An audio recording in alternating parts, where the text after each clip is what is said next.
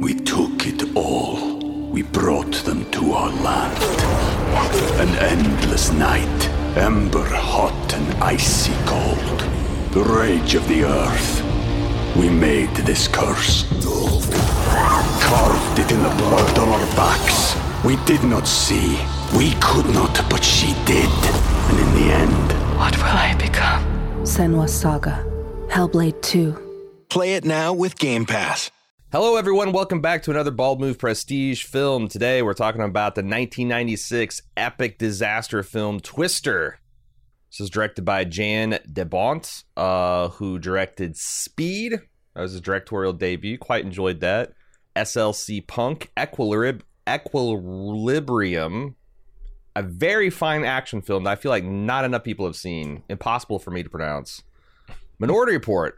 I really like that, too. You got to start as the director of photography on films such as Basic Instinct, The Hunt for Red October, and Die Hard. It's written by Michael Crichton. Did you know this before we recorded this podcast? No, that surprised me to see his name come up as a writer. I assumed it was based on a novel. No, it's not. Yeah, which might explain why it's kind of elevated for a disaster film. Of course, Michael Crichton, famous for being the author of Andromeda Strain, Congo, Jurassic Park. He created the television show ER, and he co-wrote this film with his wife at the time, Anne Marie Martin, who I recognize as the co-star of Sledgehammer. Do you remember that 80s cop spoof movie? Live action cartoon, essentially. There'll be a lot of aging Gen Xers that remember it. It stars Helen Hunt, the queen of Mad About You. She's also in As Good As It Gets, Castaway, What Women Want, Pay It Forward, as well as the late, great Bill Paxton. A lot of late greats in this film. Michael Crichton, gone. Bill Paxton, gone. Bill Paxton, star of TV's Big Love, Aliens, Game Over Man, Tombstone, True Lies, Apollo 13, which is how he got this job. The studio wanted Tom Hanks. Tom Hanks, I don't really want to do an action picture at this stage of the game. You know who would be perfect? I just started this guy in Apollo. Try Bill Paxton. The rest is history. Professionally good-looking woman, Jamie Gertz. She got her start in the Lost Boys. She's currently a minority owner of the Atlanta Hawks NBA team. I thought that was kind of cool.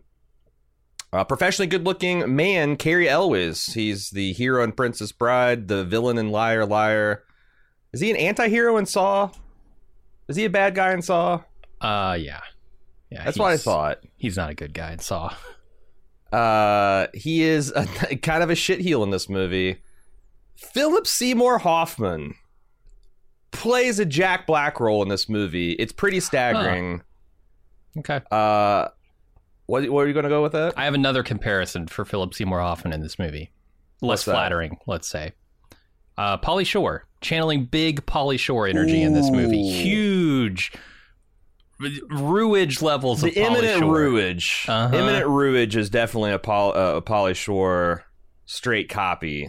It's kind of wild seeing him in this film and know that he's going to later go on to be the Master. He's going to be Truman Capote. He's going to be the talented Mr. He's just like, who saw it? Who saw it coming? Again, late, great Philip Seymour Hoffman. Alan Ruck. A lot of Bald Move people admire him in Succession. I think he's the eldest of the Roy boys or some shit like that. He's always going to be Cameron from Ferris Bueller's Day Off to me. Also within Speed, there's the de Bont connection. Hold your horses, because out of nowhere, babyface Jeremy Davies from Lost, Justified. He was Corporal Upchuck in Saving Private Ryan. Finally, there's a bunch of blink if you miss it people that you'll see in this, but my favorite one was Jake Busey, just chilling as a mobile lab technician in the Storm Chasers in this film.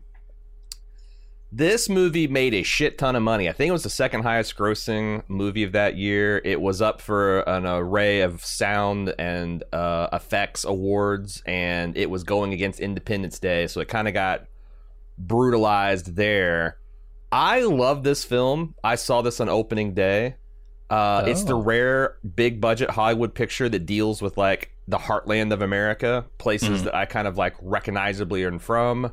It stars a weather phenomenon that's not exactly unique to America, but We lead the world in tornadoes, baby. It's not even close. We're number one. We got the biggest, we got the baddest, we got the most vicious, most killer tornadoes around the world. It seems like it'd be like, there's occasionally threads like this come up in Reddit where Europeans and Asians are like, tornadoes, though. They're just like, come out of nowhere and fucking your town up. Yeah, they're kind of like Godzilla. I still love this film. What's your whole deal with Twister?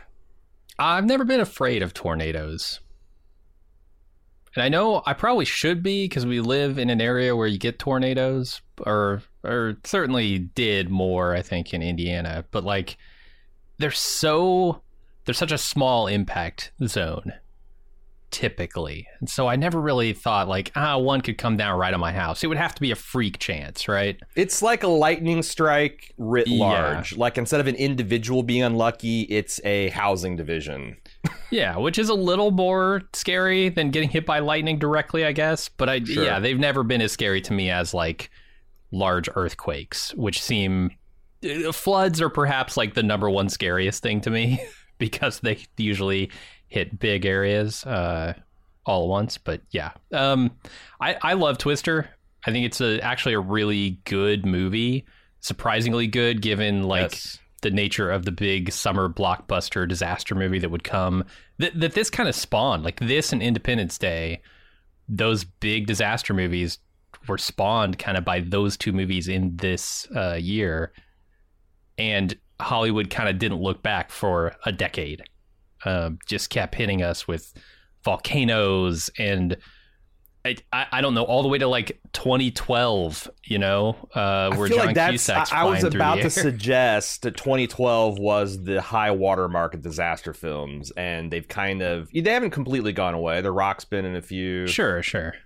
But yeah, it definitely started like an over decade long just trying to destroy recognizable landmarks. Mm-hmm. Fires, volcanoes, earthquakes, floods, aliens, climate change, all of it. Yeah. Aliens, the asteroids, everything that can happen to Earth will happen to Earth. Godzilla, literally. Yeah, but this was kind of the prototype for all of that, and as a prototype, it kind of works better than most of those movies, I would say. I agree. I think there's a good reason for this.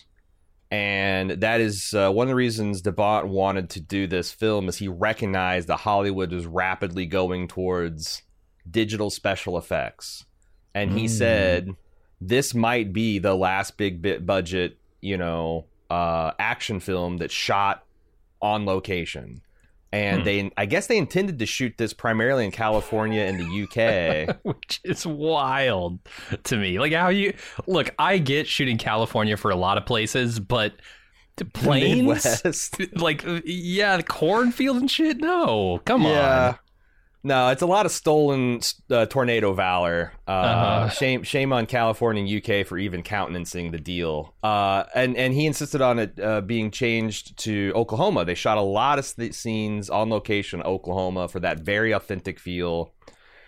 Lots of practical effects, like really impressive giant sets. And like they did ridiculous things, like they rolled a real house across a highway in this film. Yeah, that stunt is amazing. Designs buildings to be ripped apart practically with hydraulics and whatnot. Filmed large fuel tankers exploding twice. And there is digital effects that I think used sparingly and combined with the real practical effects hold up pretty well. There's like honestly the most shockingly unrealistic piece of CGI is a satellite weather. A weather satellite in the first 5 minutes of this film. I saw that satellite and I was like, oh no, what are we in for? Because the thing about this movie when it was being advertised, when you had the marketing run for it, is everybody remembered that cow flying through the air. That was like the big thing in this in the trailer.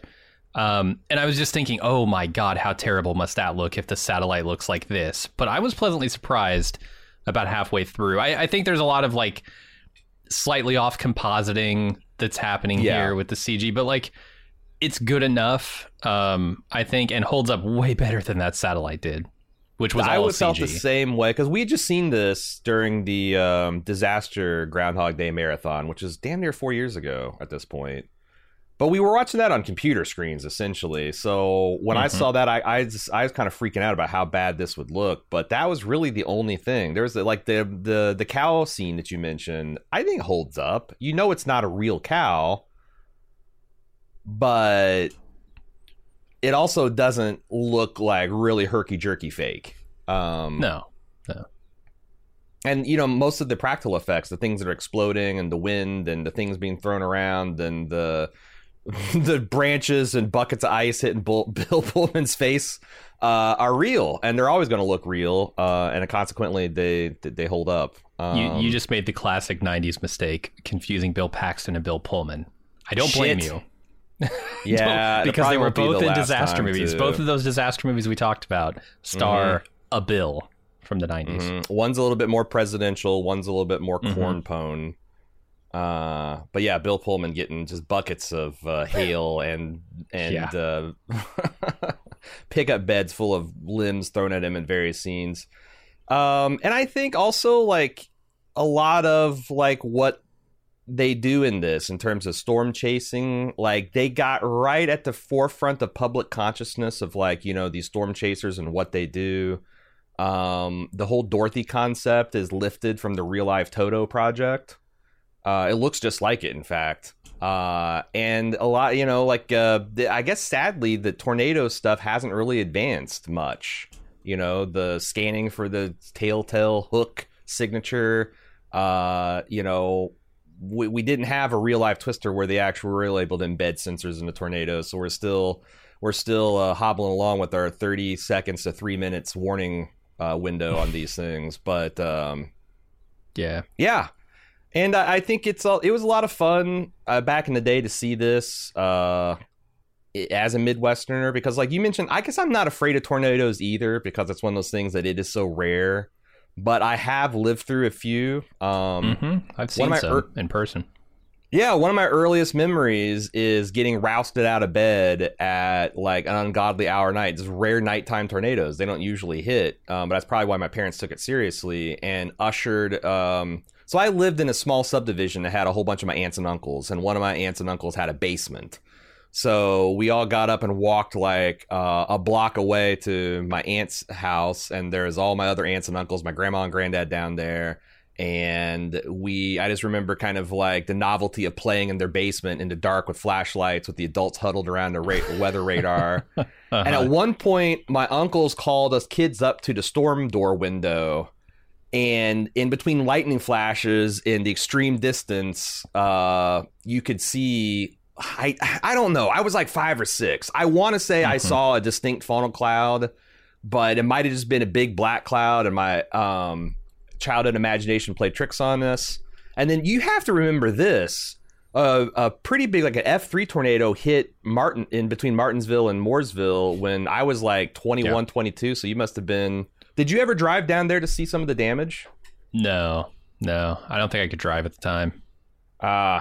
My mom and dad loved to fucking do that. Like the day after a big storm, to drive around and see all the trees blown over and the... So I did that, and it's just wild because this tornado kind of jumped back and forth over, what is that, the White River? That probably goes on 67.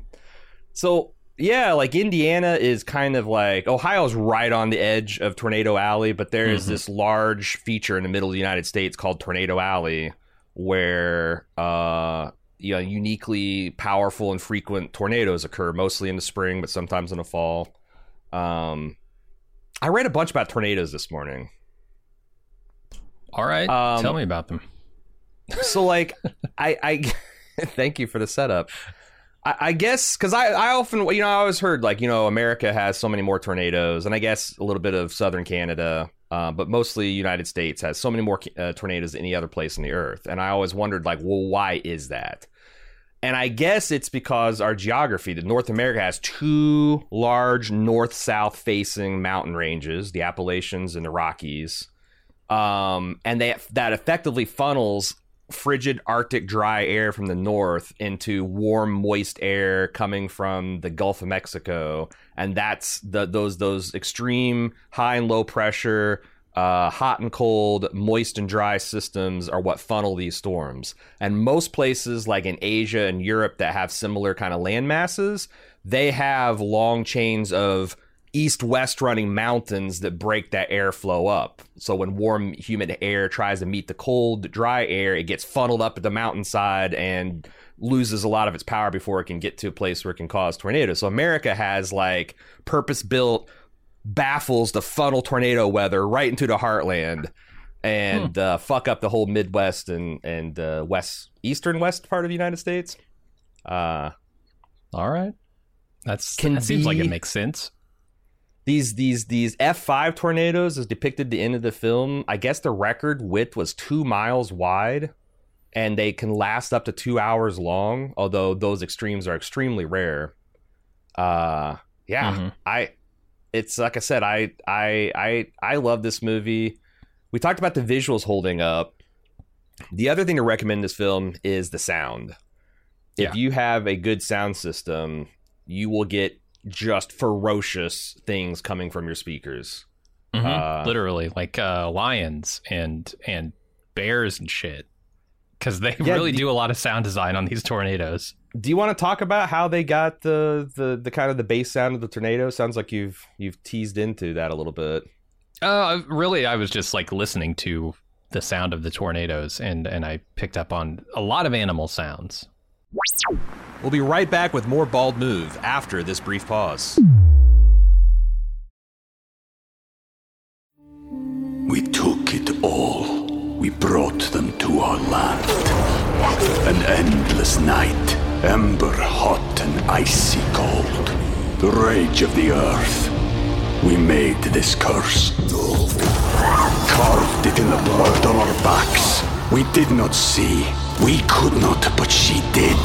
And in the end... what will I become? Senua Saga. Hellblade 2. Play it now with Game Pass. And now, back with more Bald Move.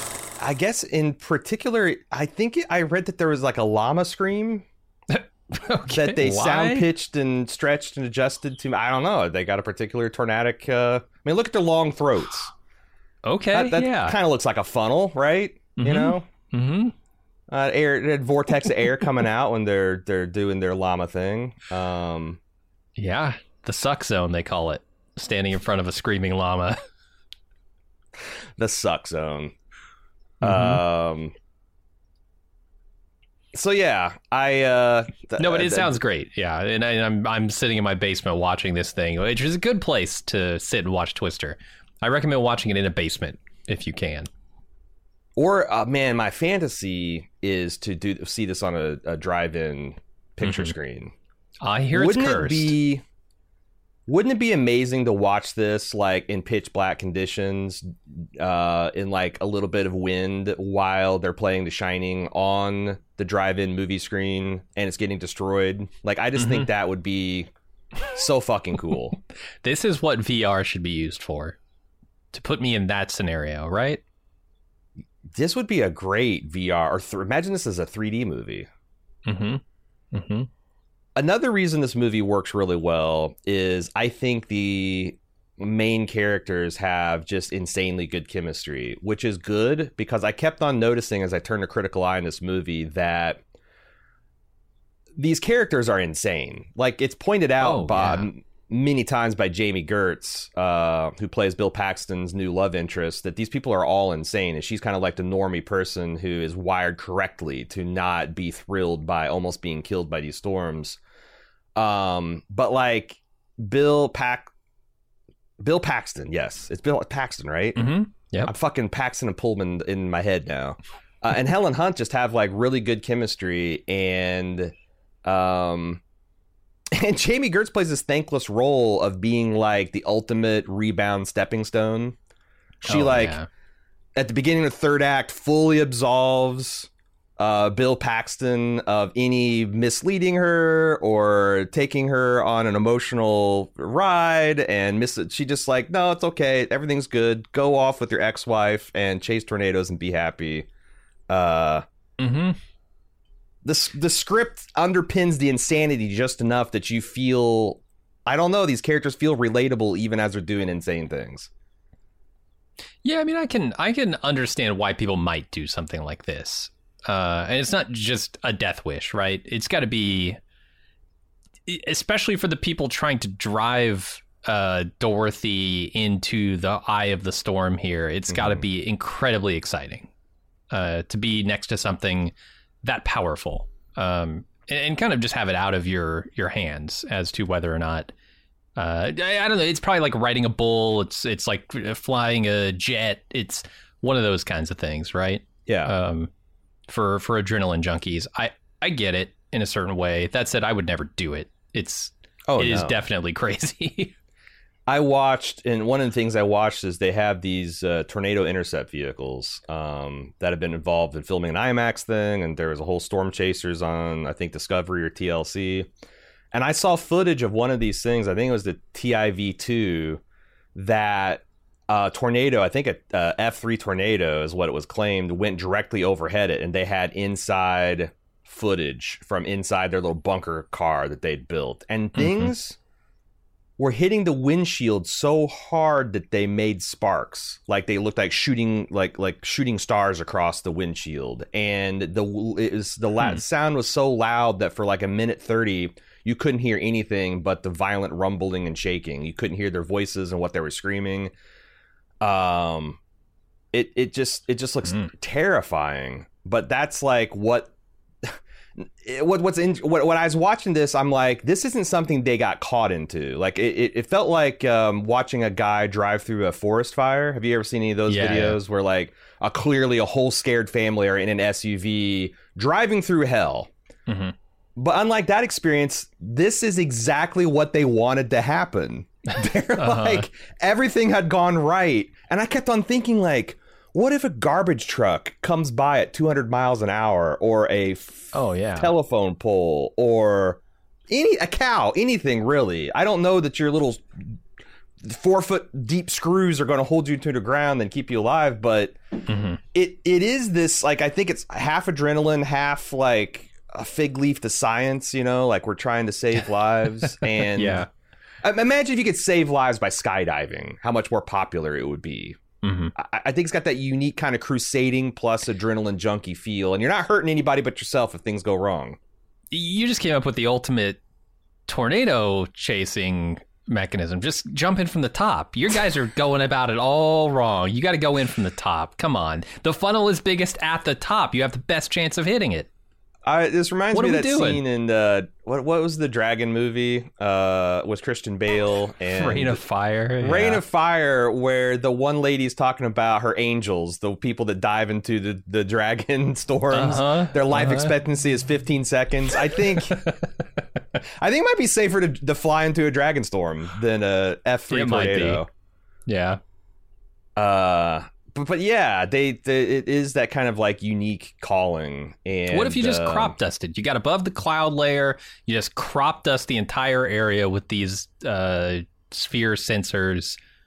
There you go. You can measure it, no problem.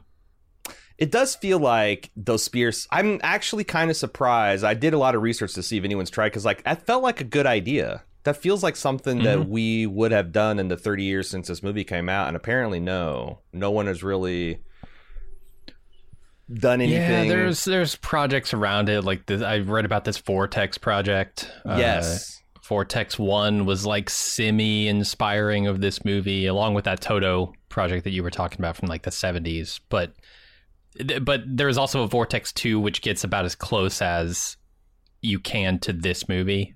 Well, they had, I forget, because there's like one was like Vortex, and there was one that was like Torsion, or they had these different code names, and one of them that they were actually trying to deploy things on the ground that was designed to fly up into tornado. I guess 3 researchers died in the attempt to seed the area. Like they didn't have Bill Paxton to pull them screaming away. There's still time. There's still bitch. the tornado is on top of you. There's not time for... Yeah, like you need to get the hell... They didn't have someone like that, so they actually stayed too late and died, and it seemed like it harshed a lot of that project's buzz. I saw in like 2020, because this happened in like, I think 2013, the people died, and just now in 2021, they're trying to get the project kind of like back on the feet and underway. But yeah, this movie is still, I guess, is scientifically relevant. The other thing is, like, I feel like this movie, like, is listed as like this super silly, implausible scientific movie. But I watched it last night, and I'm like, I don't think so. There's obviously some exaggerations. The final scene where they survive getting the F5 tornado by belting themselves to a fucking gas pipe or whatever, clearly ridiculous. Yeah, the visualization inside a tornado, completely speculative. But up until that one point, I don't know that anything that I saw was like fucking impossible for tornadoes to do.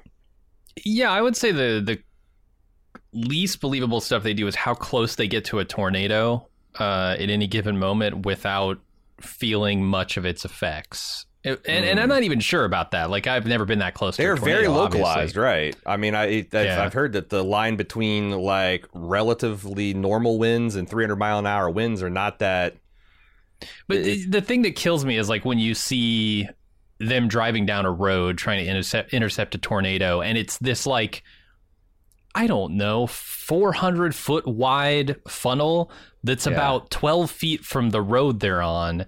Yeah. And they're just driving alongside it like, oh, we got to get in front of it or out ahead of it. And I'm like, you are way too close. If this shifts and it can, and me just like in an instant, you're dead. Yeah. And I guess the chief, in my mind, the chief suspect of this is like the cow scene. Because if there's winds capable of suspending, like, I don't know, well, how much do cows weigh? 5, 6, 7, 800 pounds? How much does a banana cost, Michael? $100? If a cow is flying in the air, is this jacked up truck going to be... Is it really going to just, you know, be driving along like no problem?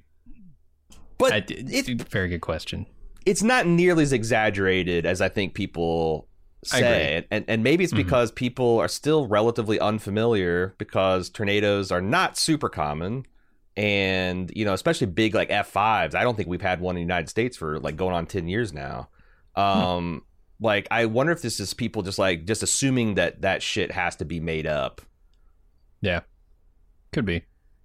But tornadoes can do incredible things. I went through a tornado museum in Texas and they had sections of telephone pole where straw, you know, like that horses eat were like shoved through the 6-inch post from the winds generated by these tornadoes. They're just insane. A big one can like literally, it looks like something that God did, just like scoops like the Borg in Star Trek, just scoop sections of town and they're just gone. Yeah, like the road sucks the pavement off the fucking ground. It's insane. What else? I mean, we haven't really gotten into the spoiler section. Do we have any? You know, just... I want to talk about Bill Paxton real quick, because he's the leading man in this movie. And this is the only Bill Paxton leading man role I can think of. I don't think I've ever seen another one. And I don't know why that is, because I look at his work in this movie and I'm thinking, yeah, he's a pretty serviceable leading man, at least as good as a Kevin Costner.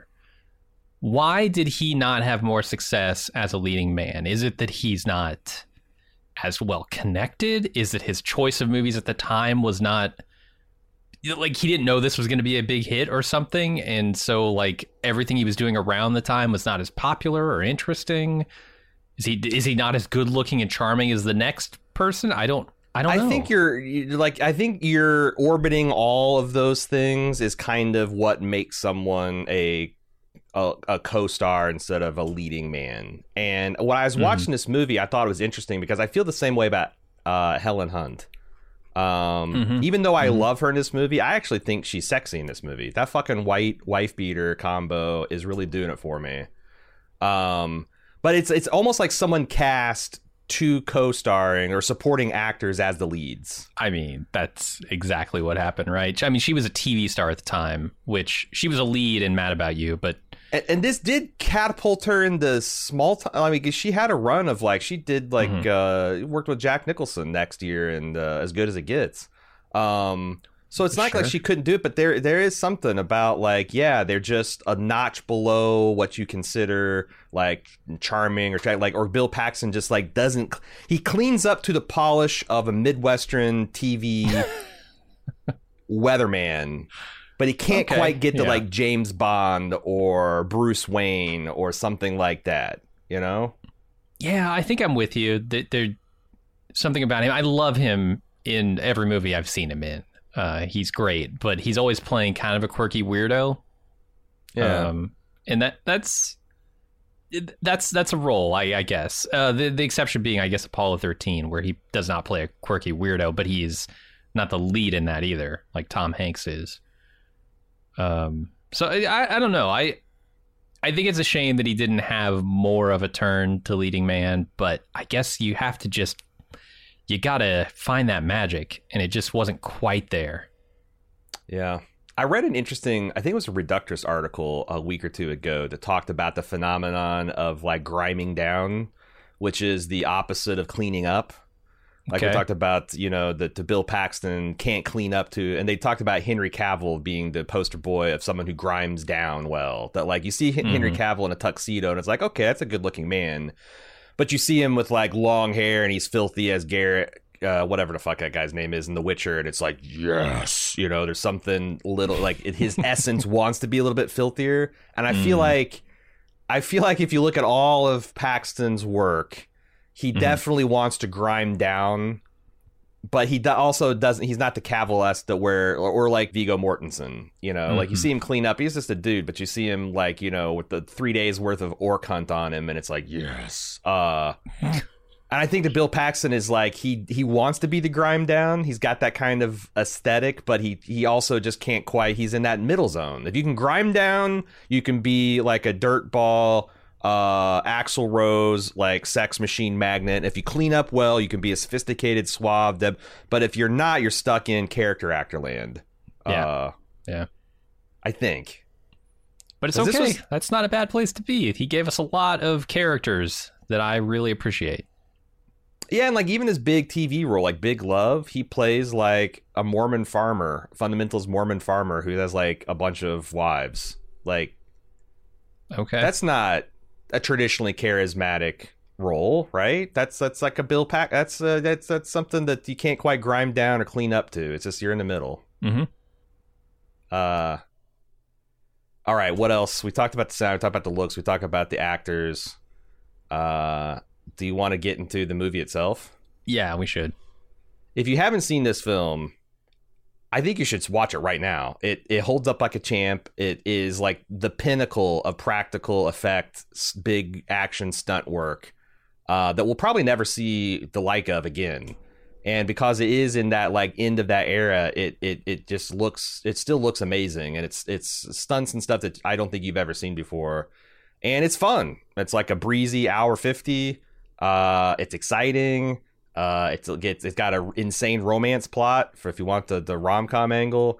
But this movie is about Bill Paxton, who is a former storm-chasing adrenaline junkie trying to turn respectable TV weatherman, and his fiancée, conventionally attractive therapist fiancée, trying to hunt down Helen Hunt, who is still very much a crazy adrenaline junkie storm chaser who has been ducking his divorce attempts and numerous attempts to serve her paperwork for over a year. I think it's like just under a year at this point. And he knows where she's going to be at this time of year. She's going to be somewhere in Oklahoma chasing a big storm system. So he uses his weatherman powers to track her down and then gets, no pun intended, sucked in to an intense 24-hour storm chase. Unbeknownst to him, Helen Hunt has continued to develop his brainchild, which is a sophisticated suite of scientific instruments designed to be embedded into the heart of a tornado called Dorothy. And Bill is so taken with the idea of his brainchild made real that he essentially volunteers to join them for 24 hours to try to successfully embed Dorothy.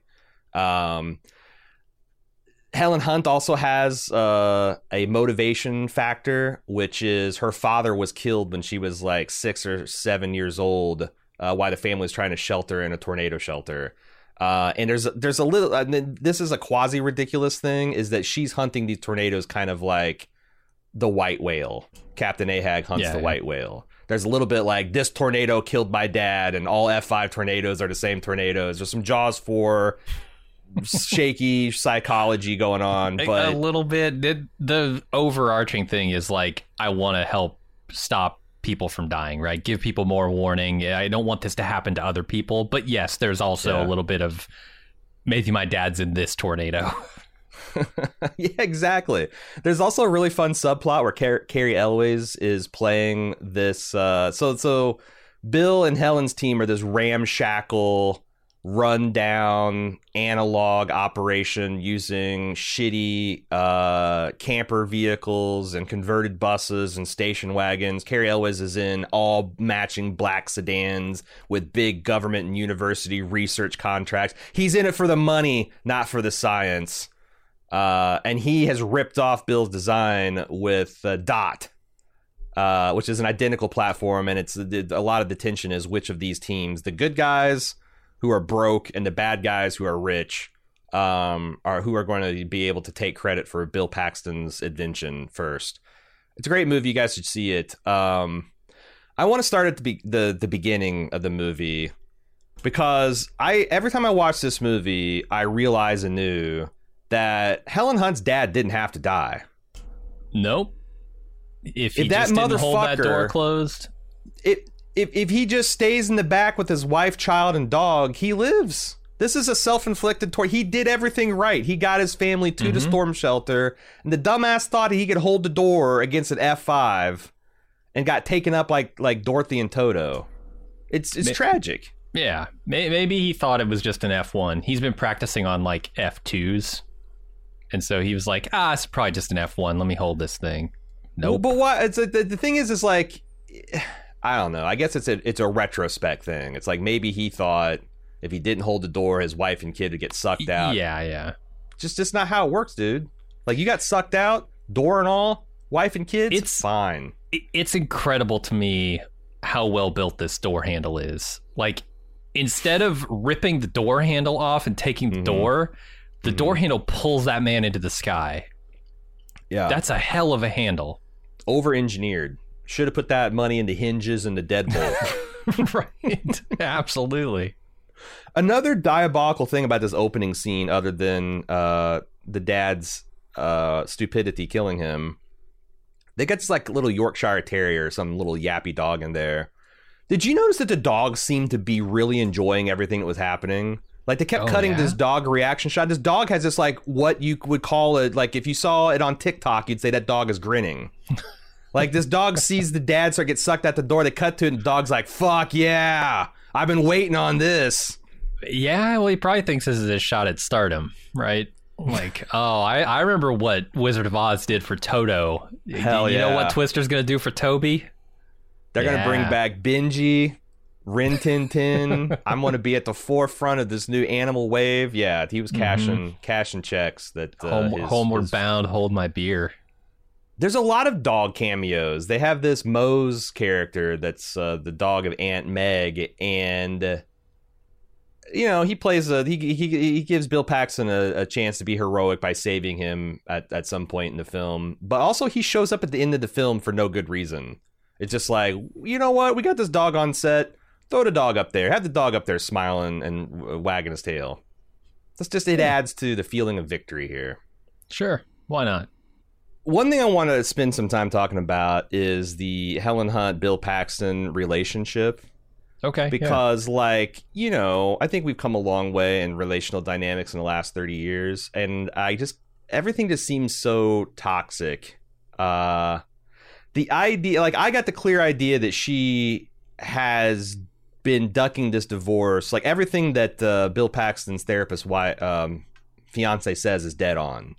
Like, you are trying to lure Bill back to this place so that you can ensnare him in your world of adrenaline and tornadoes and probably hot sex. Mm-hmm. And, like, there's this one scene in particular where she is trying to stall signing this paperwork that he's been waiting on since Christmas, and it's now summer, right? Mm-hmm. And she signs it and hands it to him, and then he gets halfway to the door and realizes she skipped a place to sign, which is helpfully marked with a red flag, which I thought was emblematic of the relationship. Just red flag after red flag skipped over. Mm-hmm. I mean, she tries to commit suicide by tornado at least 3 times. I don't see how she survived with Bill Paxton being gone. Like, is Philip Seymour Hoffman been the guy that grabs her by the waist and tears her away from suicide by tornado? Like, because if Bill's not doing it, who's doing it? How is she still alive? I get the feeling this is like the first big attempt to get this Dorothy thing off the ground, literally. Because they're acting like this is some crazy big development. And it also seems like it's very recent that they broke up. Like he has, like, this is an ultimate rebound, right? It's like, and it's not even a rebound. I'm trying to pinpoint. Can you quantify when you say recent? Because I feel like Crichton does a magic trick where, depending on which side of the microscope you look, this relationship could have ended 6 months ago or could end 6 years ago. Why do you think it was recent? Well, partially the signing of the divorce papers, and also I don't know. There's some vibe I'm getting from it that is definitely because everybody talks about like him hooking up with Melissa as being like super quick, and so I think that's was part there dialogue that said it was quick. Yeah, Helen Hunt, but I don't know if she's trustworthy in that scenario. That's the thing. Like, she's compromised. That's super fast. Yeah. And a lot of things she says in that scene are directly contradicted by Bill Paxton. Like, she's like, you know, oh, I've been busy. And he's like, since Christmas, you know, like trying to, like, a lot of things she's saying is passive aggressive attempts to delay him signing. And like, I think the ultimate proof is like, I feel like the movie, the actual thing that's happened here is that Bill Paxton left her because she's crazy. She wants to die. But it's more than that. Like, he spent years of his life doing this thing, and now he wants to like settle down and have kids. Like, I don't want my life to be all about chasing tornadoes. Like, I did it in my bed and it was a lot of fun and we learned a lot now. And she is, because she's obsessed with this tornado killer dad, can't do that. She can't have a normal life. She doesn't think she has a normal life. This is her life. Totally. And that, I feel like this whole Dorothy thing is like a parent trap gamble that she set up. Like, she got served the divorce papers and she's like, all right, Dusty, Rabbit, Stanley, Kubrick, all these other colorfully named people. We got to get Dorothy flying by this summer, because Bill's going to track me down by then, and I need to say the word Dorothy and see his eyes light up and go maniacal, and then I'll have got him. Because that's exactly what happens in the movie. She's like stalling, casually dropping Dorothy. He's like, Dorothy? You built it? And then he's hooked. Because how can you not be? Uh-huh. Yeah, he's hooked there, and then he's hooked extra hard when Jonas shows up and has stolen his design, right? Now he's got some skin in the game, I guess. Well, that's another thing I think that Crichton did in this script is, like, you really are confused about why they broke up until very late in the movie. They kind of give you... But you get a vibe, too. I think it's a really well-written script. It's not characters coming out and talking about a thing because the audience needs to know about it. It's more like characters are doing things because they're in this situation that makes sense to them, and we kind of have to catch up. Yeah, you get all these scenes of like other people commentating on it, like Dusty, and you know, has a conversation with Melissa. Aunt Meg has a conversation with Joe. Everyone's talking around the relationship, but you don't get until very late in the movie, before Bill and Joe actually talk about like what went wrong. And hilariously, Melissa's listening to the whole thing because, of course, on the radio, Helen Hunt is mic'd up in the middle of those tornado. I always think that like what she should have heard is just like you know. Oh yeah, but, totally. But she hears perfect the confessions of love and, you know, what am I missing? It's me, Joe. I'm right here in front of you. As they see Melissa just heart break in half. Yeah, and she's like a perfect, in multiple ways, a perfect audience proxy, right? Because she doesn't know what their previous relationship was, and she doesn't know anything about tornadoes. So through explanations to this character, we get to know all that stuff. No, it's a great, like I said, the script is really slick because they cast Jamie Gertz, who I feel like is kind of like meant for these type of roles, because she's like kind of like really blandly attractive, and she's like a counterpart to the more rough-hewn but like active Helen Hunt, you know, and she is the outsider. So like these guys are talking like really dense storm talk, and she's there as an audience to be like, what the hell are you talking about? Explain this to me.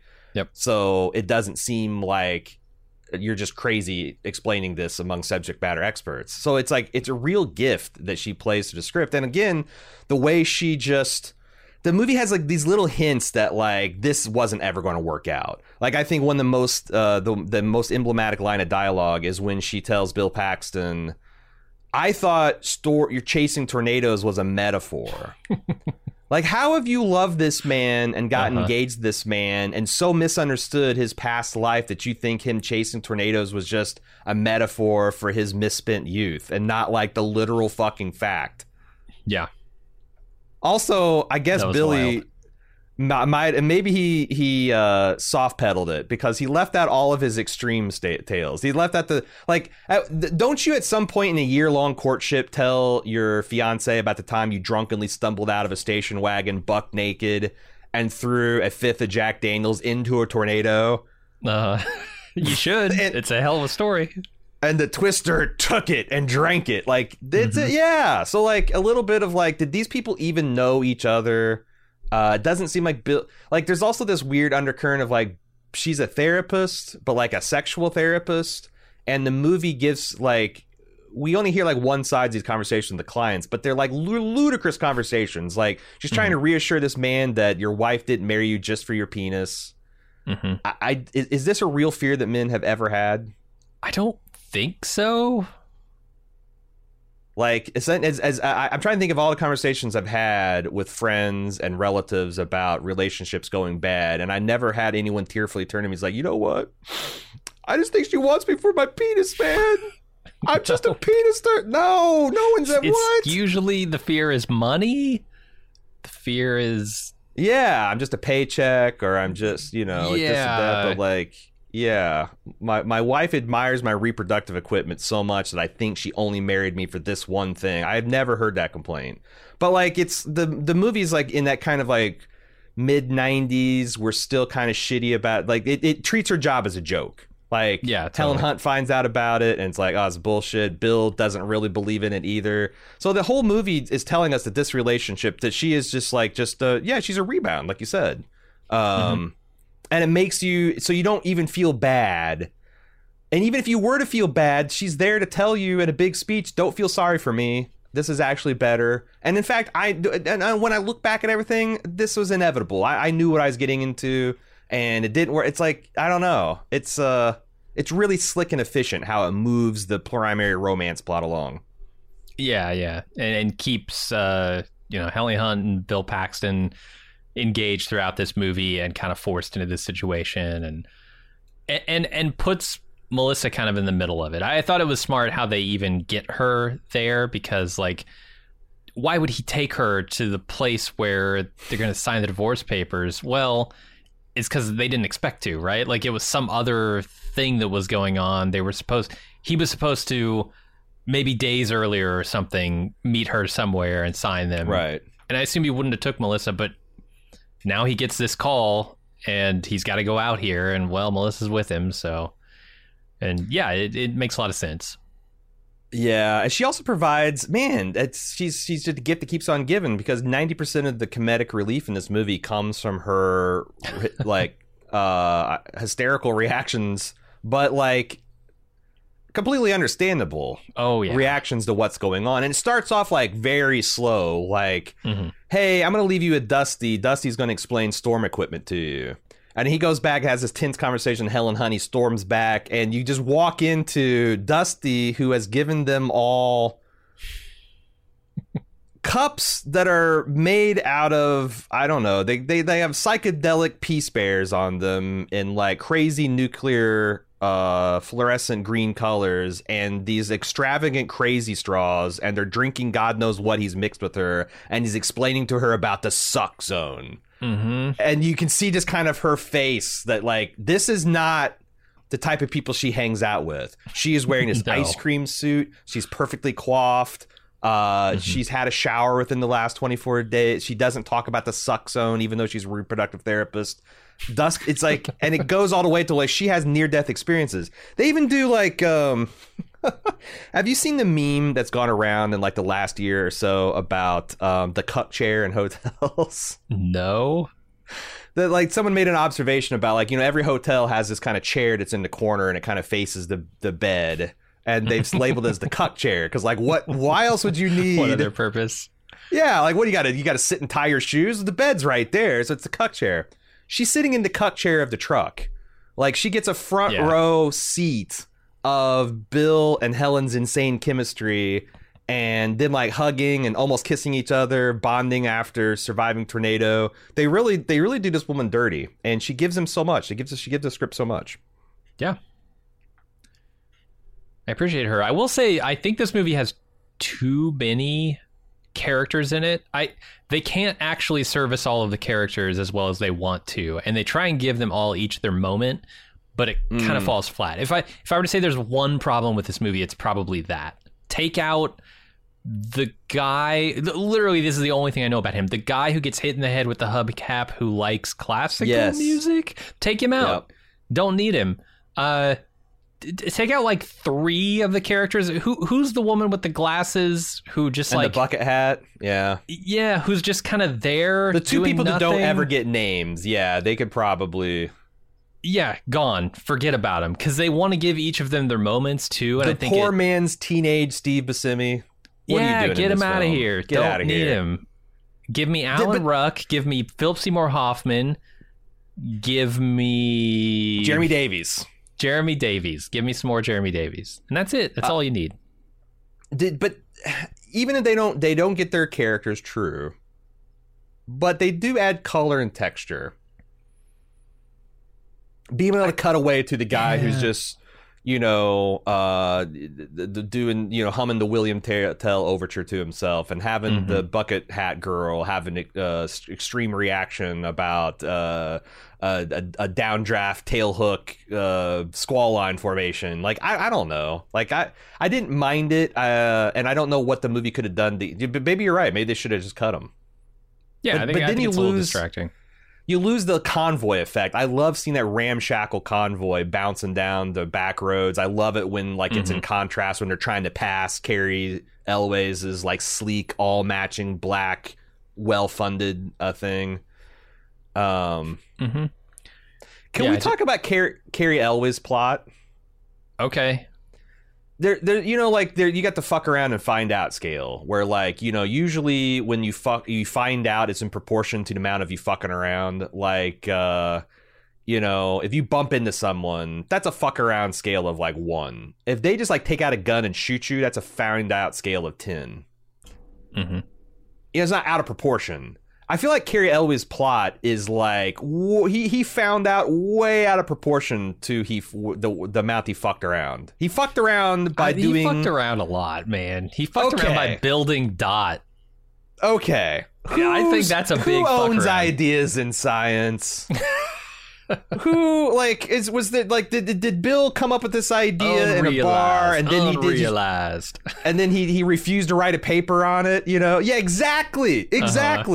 I don't want to be on the bad guy's side. You're an apologist. You're a Jonas apologist. I don't like this. This man was impaled by an antenna and sucked into an F5 tornado and exploded.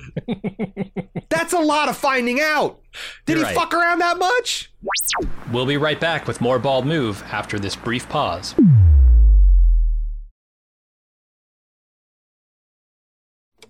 And now, back with more Bald Move. I'm trying to think. He did try to run them off the road at one point.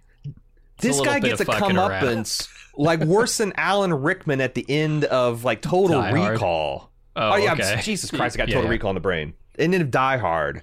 It always makes me laugh when, like, okay, the guy who's got more money and he kind of sort of stole your idea and maybe did it better, but you also walked away from the industry, like, you know, there's that.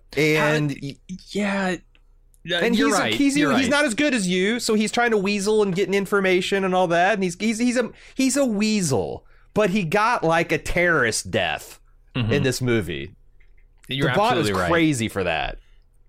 Okay, this brings up another topic that I want to talk about in kind of relation to the Helen Hunt. Like, why did Bill Paxton walk away from this life? Because clearly it excites him. He gets caught up in it and he loves doing this. The other thing is he had this massive project in the works that was designed and on paper, but they hadn't been able to realize. But it seems like they were mere weeks away from realizing it. Why did he not stick with this passion that he had to build this device to try and get it in the tornado? He walked away at their cusp of greatness. But also seemed like they had a hard time getting funding, and I think they imply the reason that they couldn't get funding is because Helen and Bill were not... Like, you look at Cary, and he's got the hat, and he's in front of a television. He's giving these smart answers. He looks like a serious science person you'd give a grant to. Mm-hmm. You got the extreme rolling up with the station wagon, open a door, 17 beer cans fall out. His dick is out. He is visibly drunk, and he's throwing shit in tornadoes. And Helen Hunt is trying to throw herself right behind the Jack Daniels bottle. And it's like... I think it's just like they are brilliant but messy, unconventional people that don't get funding. And he got... But they did get the funding. Helen Hunt got the funding. That's true. She built the device. Left. Maybe Bill was the problem. Maybe he was, yeah. That sounds about right. But they do, like, there's this scene where they just really establish these people as lunatics. Like, they're literally howling at the storm. Like... Mm-hmm. Not just Dusty, can you expect that behavior, but everyone is caught up in this insane tornado lust. And I think reading between the lines, you get the idea that like Bill saw many times where he's extreme behavior and especially Helen's behavior. And the fact that she walked out on him, like he wanted to do something more than just tornado. He wanted their relationship to be more than just tornado chasing. And that's all she could do. And eventually... He wanted like more. And the thing is, like, she tries to make it about the money. Like, oh, you just want the money and fame of being a weather channel guy. Right. And he's like, no, it's not just that. He wanted the whole kind of kit and caboodle, the whole, you know, like the next stage of your life. You're going to be doing this till you're 70 years old, you know, kind of thing. And she just wasn't having it because she had a mission that she had to complete. And it's an open question at the end of the movie whether they'll be happy forever. Like, oh, yeah. You know, if this solves, if it pushes out the warning from 3 minutes to 15 minutes, is she going to be like, all right, I've done enough. I've laid my father to rest. I can, you know, settle down like Aunt Meg, start having baby cows. Yeah. I don't know. Like you said, it's an open question. There's one other thing that I think this movie doesn't do particularly well. Yeah. And it's explained to me exactly what they're trying to do with this device, this Dorothy device. I get that they're trying to get it into the storm so that it can send out all these spheres and take readings of the tornado. What I don't understand is exactly how the mechanism by which that works, because there are several times in this movie where they're very close to a tornado and they drive up, they slap a button, like way too fucking many buttons. Way too many buttons on this thing. Way too much for procedure to spin up Dorothy, first of all. But secondly, I couldn't tell you why just tossing this thing onto the road and turning it on, even if it spills open, who gives a shit? The spheres are still going to go up into the tornado. They're still going to be powered. Why does it have to be this perfect catch by the tornado? Yeah, like I want to say that like it's a slow reveal, just like the nature of Helen and Bill's relationship. Like, you know, there's a device. Oh, it's you kind of understand like by the middle of the movie what it's supposed to do, and then you're supposed to hear like Helen Hunt and then talk about the failures. But what they're saying, like they're debating about whether the probes are too heavy or too light, and I'm like, does it matter? We're talking about 300 mile an hour winds. What the hell? Like, it's picking up cows and tanker trucks, and it's going to pick up your little... and pieces of straw. Like, it's not like it can't pick up a piece of paper. It's gonna. Yeah, it picks up dust particles, and like, you're right. But I guess a lot of this was based on the real life Toto project, that was something that they had a problem with. And that Toto didn't have the internal sensors. It was supposed to just stay put and... measure the winds and stuff in a tornado, but it was too light to do its job, and it kept on getting pushed over and the instruments damaged. So it's like, okay, they took the real life case study, and then Michael Crichton's like probes and hoping you don't ask too many questions. I will say that like I watched this many, many times before I even started wondering about that, but really I immediately wondered about that, like back in 96 when I saw this thing. I mean, yeah, because you're right. Like, if they're just on the road and they're going to get sucked up, like, why does it have to come out fresh from the pod, you know? Yeah, just sprinkle these things across a 2-mile tract. Or like I said, crop dust them in from above, yeah, and you're good. But I don't think that's possible because these storm cells go like 120,000 feet into the sky. I don't think you could really go. Wow. Yeah, they're like, it's pretty insane. Those cumulonimbus clouds that they spawn from are... yeah, I mean, maybe that's not possible, but like I didn't understand. I wish they would have had a line of dialogue or something. Fire a cluster bomb rocket into it, you know. Yeah, there you go. Instead of bomblets, you have the little 25-cent prize dispenser containers. Mm-hmm. The real reason is because they had a Pepsi sponsorship and they needed a scene of them cutting up about 1,000 Pepsi cans and pinning those to the devices so that they would have the... I love that scene. The attention to detail in that scene is so good because they're all cut up and bandaged. Like they have fresh bleeding cuts. And I imagine like that probably also came out of the prop department, which had to actually build these things, right? Cut up 1,000 cans. And dude, I bet they cut their hands up. And then I bet they also like rounded off all the edges for the actors, you know, be like, well, we can't have Bill Paxton getting lockjaw and tetanus from this shit, so let's round them off from those notoriously filthy Pepsi cans. If we kill Bill Paxton with Pepsi cans, we're gonna get sued. I actually had in my notes the attention to detail because you mentioned the elaborate procedure for booting up Dorothy, which magically gets shorter and shorter every time they do it. Well, like the last scene, like Helen's is like she flips one switch, is like we're up. It's like okay, yeah. But that scene where he's getting it ready, he's getting the shit beat out of him. Like he starts getting like bloody knuckles and like cuts on. Like he accumulates the damage that he's actually taking, and they track that really well. Like the continuity is pretty. There's one pretty glaring exception where a window gets cracked or smashed, and then it. But did you know why that happened? No. That window wasn't supposed to break. That thing just broke because something hit it, but because it, you know, it was all filmed out of order, they weren't expecting that thing to be broke, so the continuity within that scene is kind of trashed. But then they Foley it. They put in a sound of a breaking window. I mean, you have to, right? You got to commit. But, oh, I see. You're saying, like, de-emphasize the window breaking. De-emphasize it. Maybe people won't notice. But when you put the sound of a shattering window in there, you're emphasizing the error. Yeah, you're right. That's an interesting choice. Very strange. But I was going to be like, yeah, mostly the attention to detail is pretty good. They do sweat the continuity and the damage and pay attention. Like the other thing is like the camera's swirling around and you're driving all over the place. I always felt like I never was confused about where like Helen and Bill were in relation to their chase team, in relation to Carrie's team, in relation to Tornado. Like they did a really good job of making sure that your viewpoint, your POV was grounded enough that even though all this ridiculous stuff is happening, you knew exactly where and when and why it was important and why it was dangerous where they're at. Yeah. It seemed like 90% of tornado chasing is navigation. like knowing which road you're on and where you can connect with and head a different direction. Yeah. It also helps that like 99% of the roads in the places they're going are like essentially straight roads that are going for miles at a time, and then they hit other roads that are 90-degree angles and it's a lot of cornfields. You can also just drive through cornfields to take shortcuts because what's stopping you?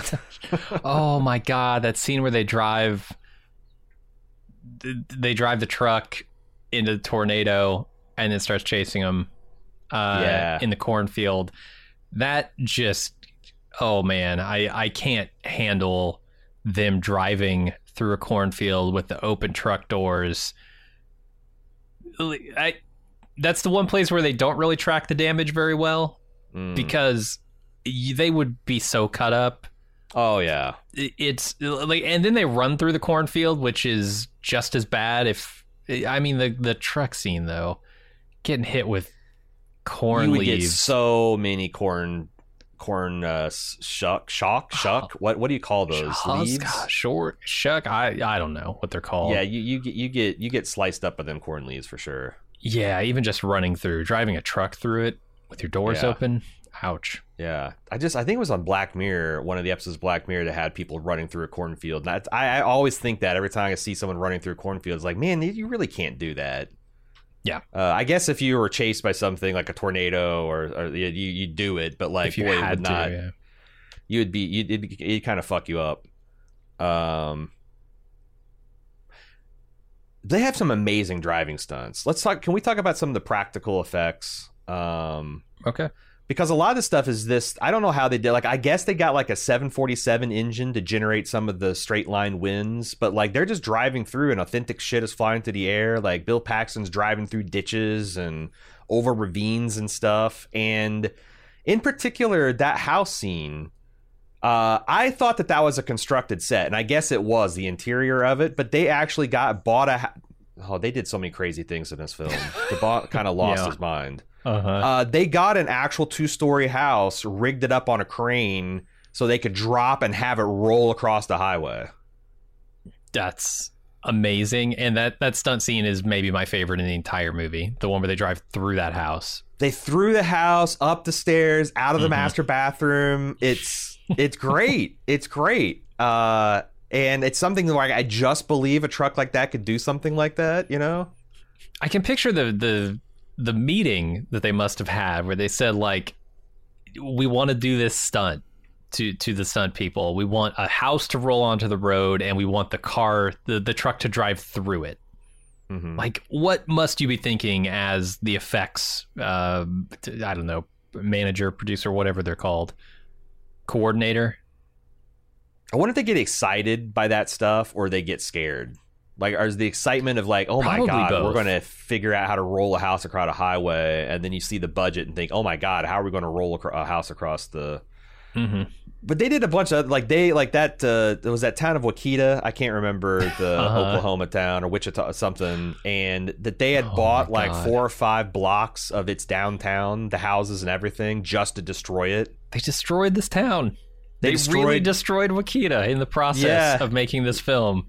I mean, they bought the houses for an average of, like they said, $7,000 to $10,000. So I feel like there's been a lot of either economic or maybe storm devastation done to this town already. But yeah, that's something else. Part of the town. That's something else to just like I'm thinking, because like I got so much Mooresville vibes and Monrovia vibes watching this, like when they pull up to this little ice cream shack or when they go to the drive-in, and I'm like, what would it have been like if a big Hollywood production came to Mooresville, bought the downtown, and then destroyed it? I can't imagine this happening. Can you imagine if someone approached the mayor of LA and said, we want to buy a section of LA and we want to destroy it? Just try to shut down a street for an afternoon. It's already it's already hard enough. Yeah, no. It feels a little disrespectful to come into a town and say, we have so much fucking money, we're going to walk in here, buy your shit, and break it. Break it just to make a movie for everyone to gawk at your community. Yeah. When the people who are doing it would object vociferously to having that done to their town, for sure. Yeah. I thought the they have this thing like the drive-in movie theater, which that is a little bit of CGI, I think, but it really works. Like watching that screen as Jack Nicholson, because it's showing The Shining. And I guess this was a joint Warner Brothers Universal picture, so that explains the double header of the horror feature. They had one Universal and one Warner Brothers. They had The Shining and Psycho. Yeah. But they're showing the scene in The Shining where Jack Nicholson, it's the Here's Johnny moment. He's busting through the door. And it's just such a brilliant idea. As this door is being disintegrated by the axe, the tornado is destroying plank by plank the billboard that this thing's being projected on. And it just, it's an iconic, that scene of like the thing being projected, and then in the distance, the lightning illuminating this giant, horrifying night on Bald Mountain looking tornado, and it's slowly eating the screen is, it lives rent free in my head. It's like when I think of the movie Twister, I think of that scene. Yeah, for sure. That and the cow. And the little service station that they take shelter in, and the underground, like that whole building was designed from the ground up to be practically destroyed. They had a car on cables coming in. They had the drive-in sign. The roof was like, peeling off plank by plank, and all that stuff was like practical hydraulics. And it looks great. I think it's the one that feels the most like Hollywood stunty, in that manufactured kind of way, like the Jaws kind of way, right? Where they've got this machine and it's coming up out of the water to do its mechanical thing. Especially when that car comes in, and the sign, like both of those things feel like we planned this out to the T, and now we're just executing it. And the truck spinning, where the two tornadoes kind of. And encircle the truck and around, do a flat spin on the road. You think that looks feels fake? Pretty stunty too. Not fake necessarily, just like stunty. Like we planned this, and look, I know they planned all the stunts in the movie, but that something about the window. That window wasn't planned. That's true. I don't know. I really liked it though. To me, it's crazy because I run into that corrugated aluminum shack. I mean, it's designed to be destroyed by a tornado. Yeah. No, totally. The pit's there, and they're able to like stay down in there. And I guess, despite being like right overhead, the suck zone does not apply here to suck them out of this little ditch. But I do think it's funny that they're standing in the pit, like with their heads like above the pit level. And they don't get down until shit starts hitting them. I mean, as tornado researchers, you'd think they would be like, curled up in a ball. Like I do feel like this, and maybe it's because the science of tornadoes has advanced a little bit, but they actually don't show very good tornado survival skills in this movie.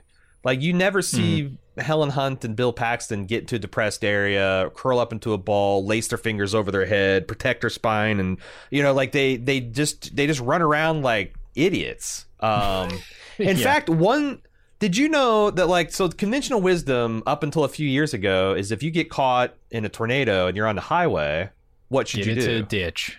Get in the ditch and lay flat down. Even better, stay in your car. Maybe this isn't as conventional wisdom as I thought.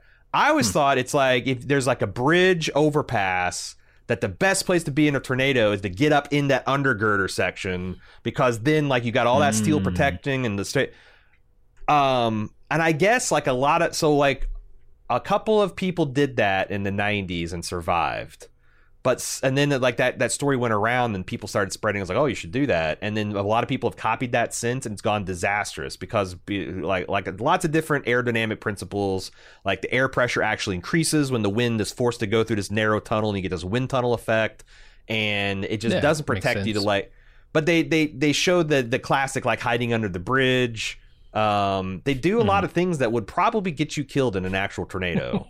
They don't put anything over themselves, so like every time, like they just get bathed in sharp glass when a tornado comes through, and it's a missed opportunity. They could have taught some good tornado survival skills, and they don't really.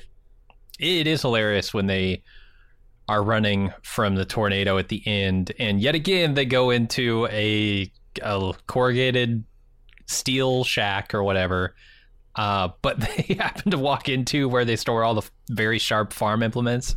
Yes. And there's just blades rattling and hanging from the ceiling. And they're like, nope, not this building. Yeah, it's really funny. Man, the Aunt Meg set was really cool, too. It's another, you know, where this building is slowly destroying itself around them, and it feels real and scary. I did think it was funny. Well, I did think it was really funny that the second Bill Paxton steps out of that house with the dog, it collapses into itself like the house at the end of Poltergeist. It just like multiple compound fractures. It somehow rolls. It's like, wow, that thing really was about to go. That's the thing. That stunt was also real. And it actually hospitalized one of their, I think their second cinematographer or something. Did it really? Yeah. He was inside the house and it accidentally went off and it hit him in the head and he was hospitalized for it. And Jan de Bont took over as the cinematographer because he was a cinematographer. Okay, you're right. I did see that. To finish out this movie. Helen Hunt got hurt pretty bad in that scene. You talk about them bailing in the cornfield. I guess their first run at that stunt, Bill and Helen were supposed to like just push the doors open and jump out, and they had the real stars doing it. Crazy. And the door, because of the force, the corn kept on shutting, and Helen Hunt got her head shut, and like I guess got like a mild concussion from the door shutting on her head. So then when they redid it a week later, they welded the doors open with support so that like obviously. Go. But I mean that's practical effects, man. People, it is possible to get hurt when you're blowing shit up. Oh, there's another hilarious story about they had to film that tanker scene exploding twice. Because it's like a Tropic Thunder, they didn't have the camera ready, and the explosion happened just off frame. So Jan de Bont's like, do we have any spare budget left? Don't tell the studio, and they just reshot it for another $500,000 the next day. Yeah, but they never missed it. This movie made so much money. Yeah, there's another hilarious thing along the lines of that windshield getting shattered unexpectedly. There's a scene at the end of the Aunt Meg stuff where she's loaded into an ambulance and there's a paramedic inside there with her, like attending to her. And Helen Hunt comes running up to her and says, "Oh, I wanted to see how you are." And she's clearly talking to Meg, but the paramedic turns around and says, "I'm all right," which just cracks me up. I don't know if that was like scripted, but usually people like in movies who aren't paid to deliver lines do not get to deliver lines because there's a pay grade. Yeah, he just went from extra to speaking role. So that surely wasn't an ad lib, right? I wouldn't think so, but it's also the way he says it and the way he turns away from the camera kind of as he's saying it makes me think it wasn't planned, but it had to be. Or he snuck one in and good for him, got an extra $20,000 or something for the shoot. There is some pretty funny lines. Like I really enjoy when Helen Hunt's like eyeing Bill's brand new red Dodge Ram and she's like, "You got full coverage on that thing?" And he kind of like grins. He's like, "Liability only." like no. And I think it's amazing because like looking at like the trivia sections and Reddit discussions, it's crazy how many people think that is him actually saying, "I don't have full coverage on this truck." Like, to me, that reads very clearly as like, I know what you're trying to do, it's and fuck no, it's not happening. Because there's no way you buy a $40,000 truck and don't get collision or comprehensive. Right. Come on. In basically every case I can think of, you have to, unless you paid cash for the thing. Right, if it's... Because he probably has a loan, which means he almost certainly has to have full coverage. I don't know. He's got that TV weatherman money. That's true. Which we're joking, but I imagine any weatherman in any city gets like $200,000, $250,000 a year, right? Oh, like if you're on the Weather Channel to me, but you think it's certainly respectable money. It's not you're not worried about like taking out a loan on a truck. I don't know. Maybe it is slow, but like I don't know. It feels like you have to have a lot of it's not just specialized training, but also like you have to combine the skills of like a scientist and a professionally good-looking, charismatic anchor person. Yeah, I don't know. I feel like $200,000, $250 or so is probably like New York weatherman money, but I don't know. Average income of a weatherman.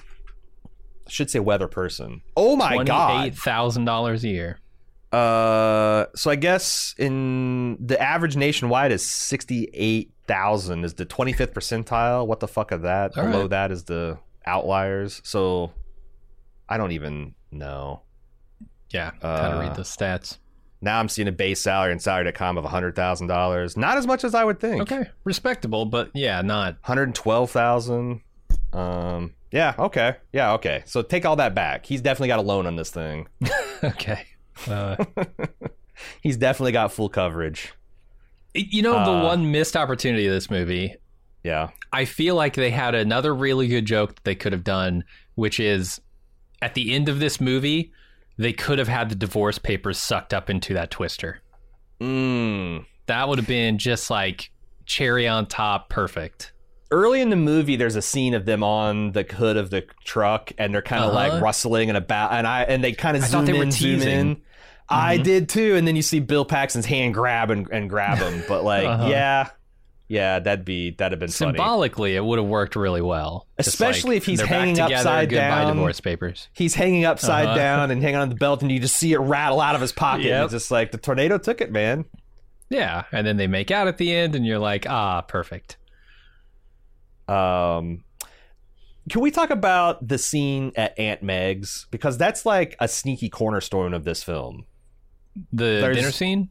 Yeah, it's a nice place to decompress in between big action scenes. It gives like a lot of the minor players like some chances to star. You get Helen Hunt in a shoulders up shower scene, which super sultry for 17 years old. But like that's like there's like a lot of exposition that they talk about. You get to explain the Fujita scale. And there's that iconic like, what's an F5? And like the whole room goes silent. Finger of God. We'll be right back with more Bald Move after this brief pause.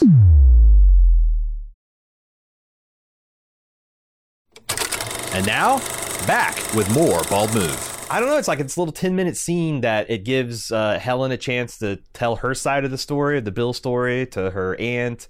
Aunt Meg is just an insanely likable person. It inspires Helen to do the thing to modify the probe so they fly correctly, because her aunt's tornado-inspired lawn art. It does a lot of fucking heavy lifting, this movie. And it's also sneaky one of the funnest parts of the movie, too. Yeah, no, I'm with you. I enjoyed it. Like I said, cut down on the characters a little bit, and I think it could have been even better. But see, that's where the extra characters crowded around that family table, just like, you know, these like starving college kids, like zombie plague going to her house and just cleaning her out of her meat supplies and stuff. I think the expanded cast works. It gives you that big, you know, family dinner kind of feel.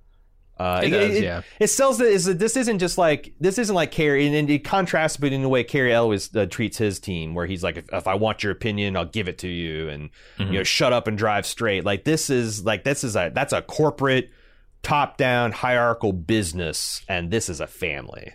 Yeah, they needed Coronas. They should have switched to Jack Daniel to Coronas, and they would have had something. I assume that's what's in that big bag that she gives Dusty at the end of that scene. Yeah. So they have these chonky laptops in this movie. Like this is peak. Like we haven't really got to the Air Mac era or the cell phone era.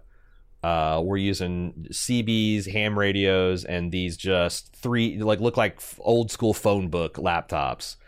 Did you know that these are all Silicon Graphics display stations that are not even real laptops? Silicon Graphics paid to mock up a fake laptop to go around these screens so they could get some product placement in the movie. You couldn't have worked with an IBM or somebody who actually already built laptops? It's weird product placement, because it's product placement for like other special effects people. Which might have been smart at the dawn of CG to get your name out there. Well, I bet it was a thing with the studios like, well, we have this relationship with Silicon Graphics, with this SGI or whatever, because we're using their workstations to make the effects for this film. So let's just see if they can do something for us. I don't know. I always thought that like Silicon Graphics workstations were like for a long time were like the pinnacle of like what you could buy as a consumer. In fact, when I was about 20 years ago, I went through a lot of effort to buy up a Silicon Graphics computer rack, like server farm rack, and two old workstations that I emptied out to like put my server gear in, so it looked like I had an SGI rig. Nice. In my computer room. So hey, the product placement worked on me. Between that and Jurassic Park, her just essentially navigating the desktop GUI of a Silicon Graphics workstation, I was sold. Now this is probably the era where they were using SGI systems to for sure make the effects. Yeah This pre-Mac stuff taking over in that regard. But I love that chunky, like I really like when everything they fire up their mobile Doppler and it's like, this chunky mid-90s laptop technology. I love like when Dorothy finally works and you see the 3D model real time with the probes going through the tornado, and like that's a great triumphant moment because the team's all happy and Joe and them are all happy, and then the tornado shifts and suddenly it's like you're running for your life. Don't forget, these things are deadly, right? Yeah, and it already killed Cary. It's coming for Bill and Helen. But there's no... The biggest leap of logic in the whole film is Bill and Helen surviving. I wondered if it... I don't know. Because, like, there's just no way. There's no fucking way you can tie a belt around yourself to a pipe stuck in the ground and live through an F5 tornado. You would have if the belt worked, you would have every bit of flesh flensed off of your skeleton if you weren't impaled by multiple solid objects. Yeah, even just by the sheer wind force, not necessarily even the debris inside of it, I would think would do horrible damage to all your orifices. There's a 300 mile an hour wind. Yeah, I don't know if that's survivable, even if it's clean wind, right? Yeah. Because the human bodies is not made for it. And there's a line earlier, I think it's at that dinner scene where they're talking about like what to do if you're stuck in a tornado. And somebody says, essentially, go face down, ass up. And I thought that was hilarious. And I can imagine what the Twister would do to all of your orifices if you actually did that. This F5 would tear you open like, I don't know, a paper bag. It'd be terrible. Yeah, I mean, have you seen those weathermen, like, clown around in 60, 70-mile-an-hour winds during, like, the prelude to a hurricane? Like, winds that are 4, 5, 6 times as fast as that. Yeah. They're just...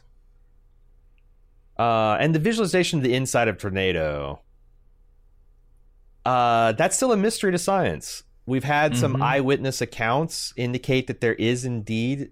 like a calm eye in the middle of it, proportionate to the size of the tornado, not like a hurricane, but like I think it's wild that in 2023 we still don't know what the inside of a tornado looks like. I'm pretty sure it doesn't look like whatever the hell this is, like tornado heaven that they went into briefly. Yeah. I don't even know how to explain it. It looked like Alien or ethereal. Like there's like a miniature tornado heart in the heart of a tornado. I imagine it's hard to capture that stuff, not because we can't build devices that can survive the wind forces of a tornado, but because you just don't know where they're going to be at any given time. And they can jump around, like you could be right in the path of a tornado and whoops, it's gone. And it jumped over you 4 miles into this other town. Like, how do you ever pin down a tornado enough to get something inside the eye of it? Well, and then like what I got from watching this tornado intercept vehicle get like hit the full side wall of a tornado is, even if you manage to get everything done exactly right, your camera would get covered with so much dust, debris, rain, and mud that within seconds of contact you would not be able to see anything anyway.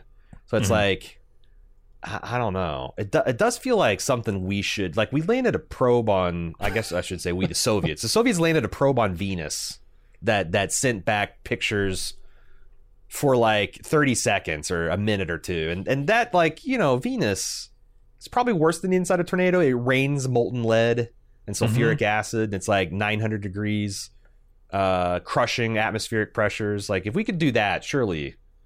How hard is it to like, and you're talking about the pinpointed, the line. That's, I guess, a real problem. You'd have to advance deploy a large array of these and hope they get ran over. Yeah. But we can do that. Doable. Yeah. Yeah. Especially these large tornadoes.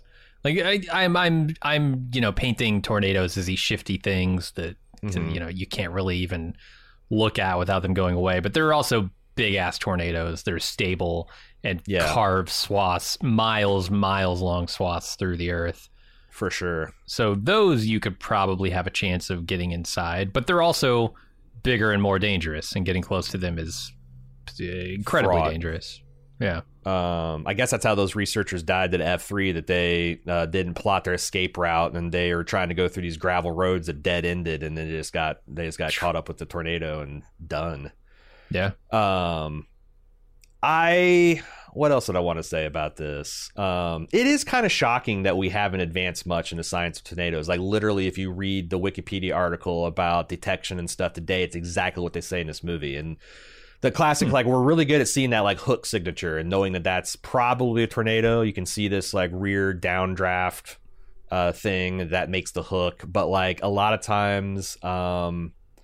tornadoes can be shrouded in rain and dust so thick that from certain directions it blocks radar. It's opaque to radar. And that's, I guess, the real killer, is we don't have enough Doppler.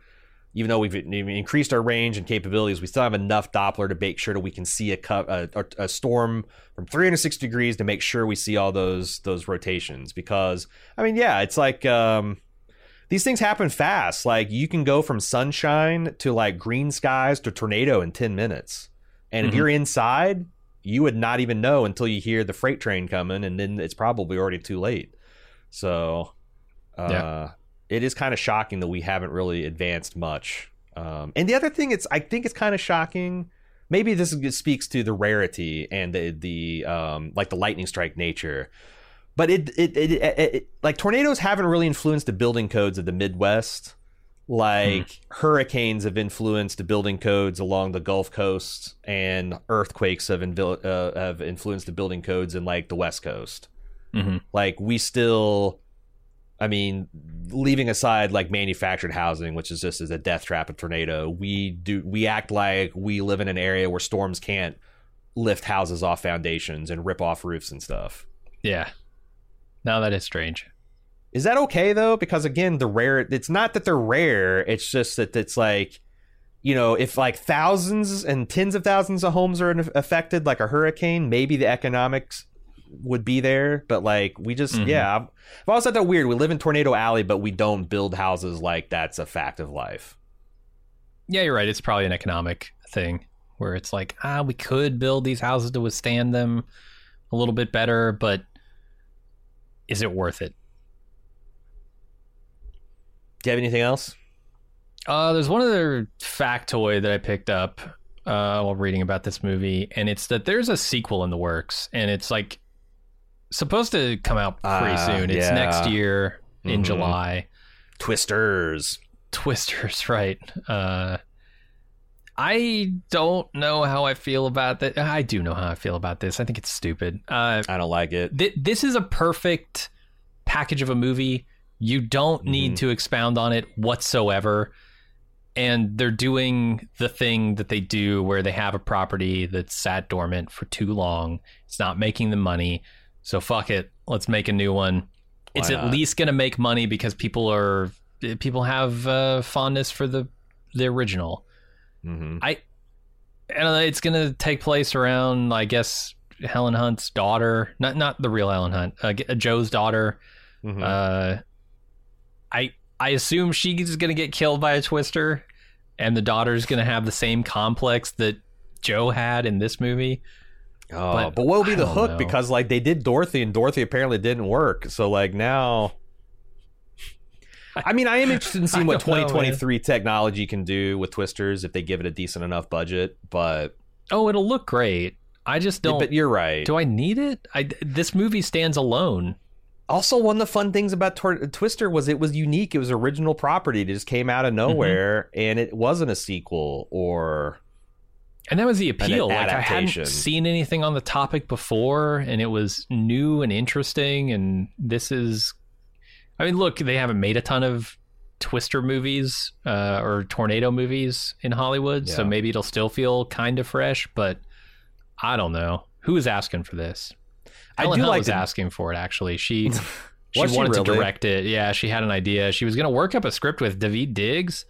Which I thought was interesting, but the studio was like, "Nah, be a musical? We're gonna do our own thing." Maybe. Interesting. So then Daveed Diggs went and did another climate disaster extrapolations. Oh yeah, I do love the tornado-y dialogue that they do in this movie constantly. Do you know what I mean? Like they're like constantly be like, "Oh Joe, it's definitely a sidewinder. Look at that angle. Look at that updraft. We're in the core, Billy. We're running the flanking line. We're going to get rolled. We got sisters. It's a drunk. It's turned into a drunkard. It's total drunkard. Look at that rear backdraft. It's a constant patter of tornado talk. I do love it. It's like military or cop talk only about tornadoes. In Suck Zone, it's the cone of silence. Like they have so many terms. Yeah, it reminded me of like Ocean's 11, where they're talking about the Ella Fitzgerald, and you need a Buddy Lee and all this other stuff. And it's like it doesn't mean anything, but it kind of sounds right. A lot of this was like half scientific terminology and half their weird classification system for. It also makes them feel experienced. Like nothing in this movie that pops up they haven't seen before. Right. Oh, that's classic Twisters. It's classic a drunken master. It's the Buster Keaton. You got to watch out for it. What do you think of Bill being a tornado whisperer? Was that a little far fetched? That he could just they had all these fancy computers measuring wind speed and barometric pressure, but he just looks at the sky and goes, "Nah, it's turning left."